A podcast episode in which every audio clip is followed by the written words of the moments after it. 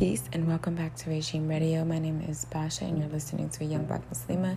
This is a community of blossoming humans in which sometimes I do answer questions to make you think about your potential to make change, but you already know it's up to you. My answers are based off my understanding of self and knowledge of my way of life, which is Islam. So believe me when I say I want for you what I want for myself. So today, I know I'm late with the episode again, guys, so don't be upset with me. I've been moving and I've been just transitioning into a different space. Today, I really wanted to reflect on black women. Black women have so much power and so much beauty, so much intellectualism, and so much ability to build their own continent if they wanted to. However, I do feel that there is a divide between black men and black women, and it's not something that I want to take place. I realize that as black women, we have been put in certain situations where we put our race over our womanhood, and this sacrifices a lot for us and makes us bury traumas that we have gone through, and we forget about our power. We forget about what we are here to do. So that's why you have things like Black Girl Magic and, you know, um, Black Girls Rock. So we can start to really begin and completely understand the healing process. I think it's so important for us to feel like we can protect ourselves in this time and era that we're in because unfortunately, we have been left by our black men to fend for ourselves or to protect them. Now, however, who's listening may take this, that is not my problem. If it bothers you in any way, it is because you have an issue or you have done something you shouldn't have done. Recently, my father um, te- texted me, and I barely talked to my father. I sent him plenty of text because I'm going through a transition in my life where I'm moving and I'm possibly going to get married again. Now, I know I told you guys I was going to give you the exclusive on my divorce journey, which I still will do, but I just really wanted to put myself in a position to not let what happened to me taint my heart and try to love again and try to be in love again. So basically, I asked my dad for help with, you know, everything that I was doing ignoring my text messages. And then on Father's Day, he texts me and says, You know, I know I'm not entitled to a Father's Day, but I am still your father no matter what religion, you know, or um, no matter what happens, I'm still your father. And I just was baffled because at the end of the day, you're my father. You are supposed to be there for me to show me how to you know, just grow into a, a woman that understands her rights from a man and also to know her worth in a sense of when a man is, um, you know, either going to come into my life or just a part of my life. It doesn't matter if they are like, because they could be on the outside of my life, right? Like they could be someone I work with, they could be someone that I'm cool with and I'm friends with, or a business partner. It doesn't have to be an intimate relationship or or a marriage. But because my father neglected to do his job and play his role, he has had some effect on certain decisions that I make.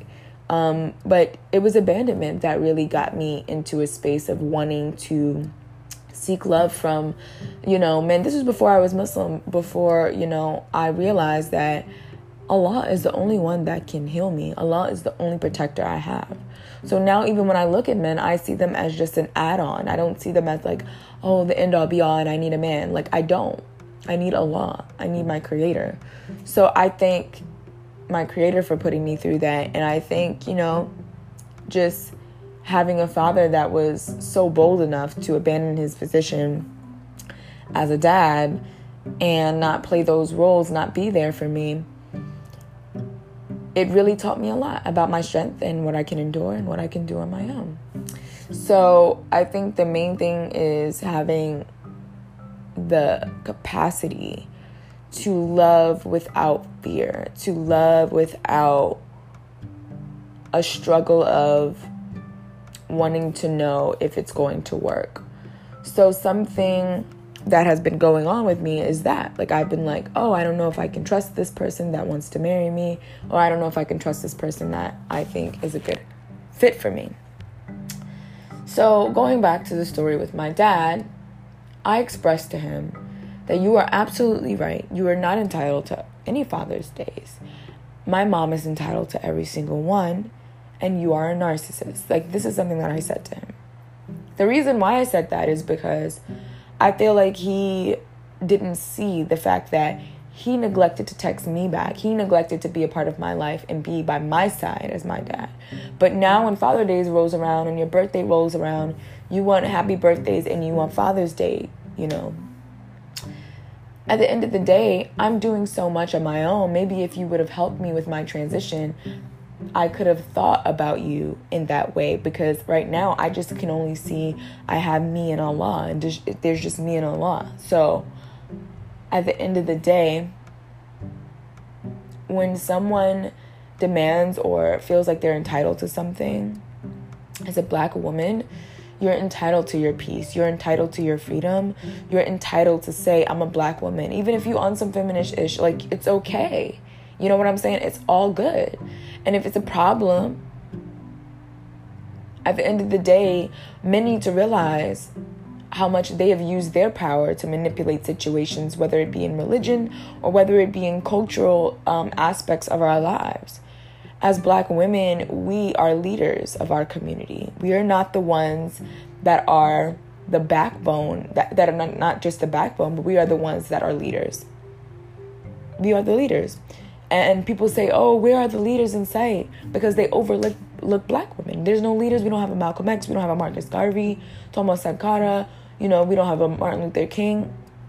Because you choose not to see the women as leaders. And that is on you. So this episode is dedicated to all the strong black women, Muslim women who are growing to understand their power and to understand what it is they need to do to become their own protector in this dunya, in this world, and understanding that Allah is the only protector that they have that is guaranteed. Because the moment someone enters your life, a time starts where they will not be in there, whether it be through death, whether it be through outgrowth. That is truth. There is a time that starts. And I don't think people realize this. They think that they're going to be in someone's life forever. So understand your power, sisters. Understand what it is you need to do to be the best you. And that doesn't mean sacrificing your heart. That doesn't mean sacrificing your ability and capability to love again. I always say find someone that loves you more than you love them because as a woman we love unconditionally and nurture like our lives depended on it. So over time that love will become abundant even if it isn't in the beginning. But the fact that you even made a decision to love someone is more than enough. Being in love is not necessary. Like and some people think that it is. So know and understand yourself and be real. Be real with yourself. So i think going forward these episodes will be going taking place back on the days Tuesdays. Um, and I'm sorry about them being all over the place because I've been moving and I've been getting things together for just my transition, my new chapter. And I just really want you guys to stick through this with me. Thank you guys so much, Jazakallah khairan, for supporting the podcast and continuously being there and like letting letting me be in your life because it's so important that you understand. I appreciate you. I acknowledge you. I see you. I want to be there with you, sisters. Like, and I know sometimes when people DM me and, you know, contact me, I don't always get back to them or I don't um, reply with the same response you're hoping for. All I can say is my advice is not always going to be solidified by my actions, but more so by yours. So you have to take action and you have to see that Allah is your only, your only wakil. Allah is your wali. So be there for yourself, be there with Allah, and be patient with your growth in your process.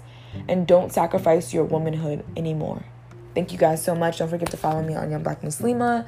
And don't forget to hit me up in the email, youngblackmuslim at gmail.com, and follow my personal Instagram, Basha Regine. I do a lot of stuff on there, a lot of talks.